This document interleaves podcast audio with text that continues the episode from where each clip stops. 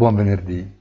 Il Veterans Day è una festa nazionale in America in onore dei reduci di guerra e quindi indirettamente di celebrazione della vittoria.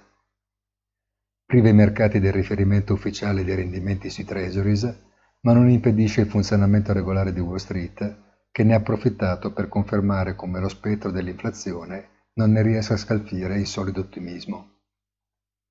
Non ferma nemmeno il mercato dei cambi, dove invece l'ulteriore rafforzamento del dollaro testimonia un'uguale tranquillità sui tassi di interesse che si vedranno in futuro.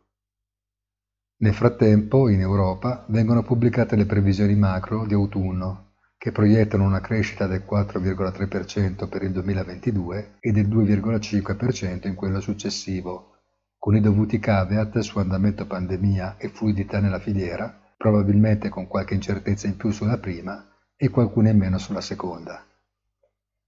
La posizione sull'andamento dell'inflazione resta ancorata al concetto di temporaneità riaffermato sistematicamente dalla BCE.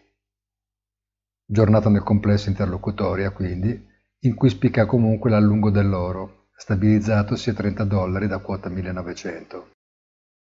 Un buon fine settimana a tutti e come sempre appuntamento sul sito easy-finance nel tardo pomeriggio di oggi con il punto della settimana.